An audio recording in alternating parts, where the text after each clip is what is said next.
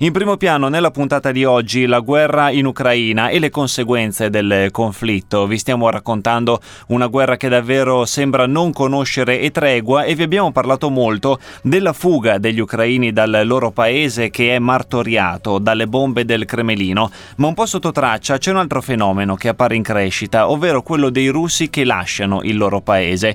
In molti stanno andando in Georgia e questa fuga un po' preoccupa la gente georgiana. Noi cerchiamo di capire qualcosa in più insieme a Marilisa Lorusso, che è corrispondente di O B C TransEuropa ed è in collegamento con noi. Buongiorno, benvenuta. Grazie, un saluto anche agli ascoltatori. Perché i russi vanno in Georgia e come mai questo può essere motivo di preoccupazione? Beh, innanzitutto questo fenomeno dei russi che abbandonano la Russia trova origine nel fatto che eh, una parte della popolazione si sente a rischio del, del giro di vita, di libertà. Quindi parliamo soprattutto di persone che lavorano nell'informazione, che è in corso in Russia, poi molti chiaramente cercano di portare via le loro aziende, soprattutto chi lavora nel settore informatico che non può permettersi di rimanere fuori dal, eh, dall'economia globale, quindi insomma sono più che altro allontanamenti dovuti alle sanzioni, all'uscita dei grandi capitali dal paese. La scelta della Georgia e la scelta in generale dei paesi in cui si stanno recando i russi, che sono anche la Turchia, l'Armenia, alcuni paesi post-sovietici, è dovuta fondamentalmente al fatto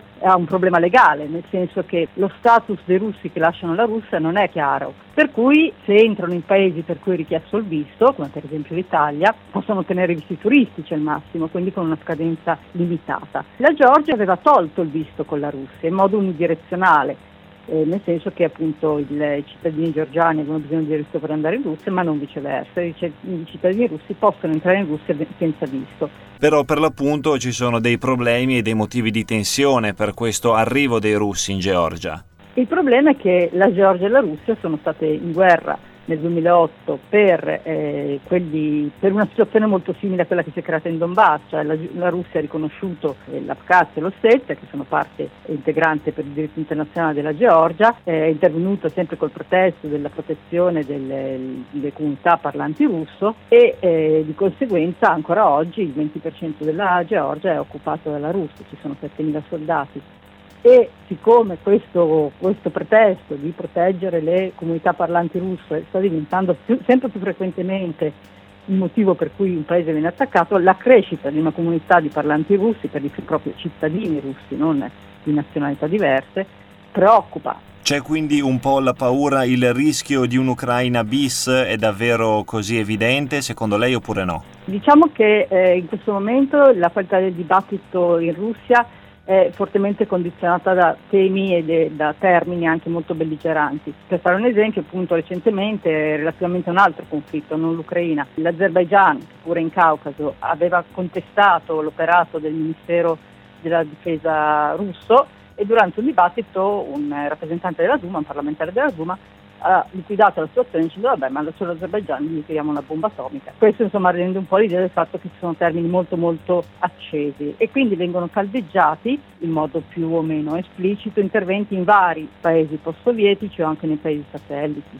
ex paesi satelliti. Quindi quali paesi al momento hanno comunque un certo timore di una possibile avanzata russa? Quelli che chiaramente si sentono più possibili target sono sicuramente la Moldova e la Georgia, perché non sono paesi NATO e perché hanno già la presenza militare russa sul loro territorio. Quindi sicuramente l'impegno militare russo in Ucraina eh, che si sta dimostrando piuttosto pesante per, per la stessa federazione russa ha rallentato eventuali ampliamenti o ambizioni di attacchi in altri paesi, perché diventerebbe un impegno bellico eh, difficilmente sostenibile. Però insomma chiaramente le, i paesi che hanno vissuto recentemente una guerra, insomma duemilaotto, non, non parliamo di cento anni fa, eh, si sentono minacciati. Ma quindi il fatto che la Georgia non sia stata inserita nell'elenco dei paesi ostili non significa che non possa temere un attacco russo, che al momento però, lo ribadiamo, non appare all'ordine del giorno. I paesi ostili sono poi i paesi che aderiscono alle sanzioni, non sono i paesi necessariamente con cui la, la Russia buoni ra- non ha buoni rapporti.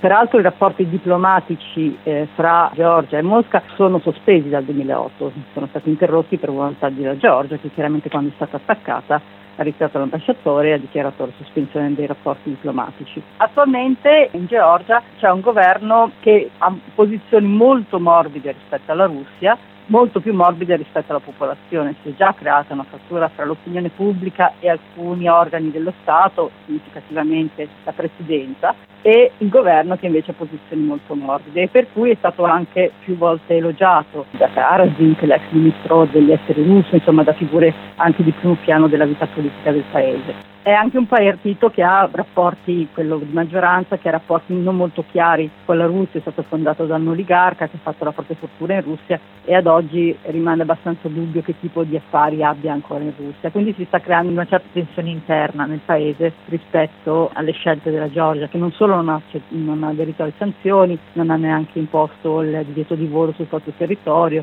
e eh, recentemente, insomma, per questi motivi si sono create anche molte tensioni con l'Ucraina, che ha ritirato l'ambasciatore da Questa quindi è la situazione che si sta verificando in Georgia, i suoi rapporti con la Russia. Io ringrazio per essere stata con noi e per averci spiegato quello che sta accadendo Marilisa Lorusso, corrispondente di O B C TransEuropa. Grazie ancora per essere stata con noi e le auguro un buon lavoro e una buona giornata. Grazie a voi, buona giornata.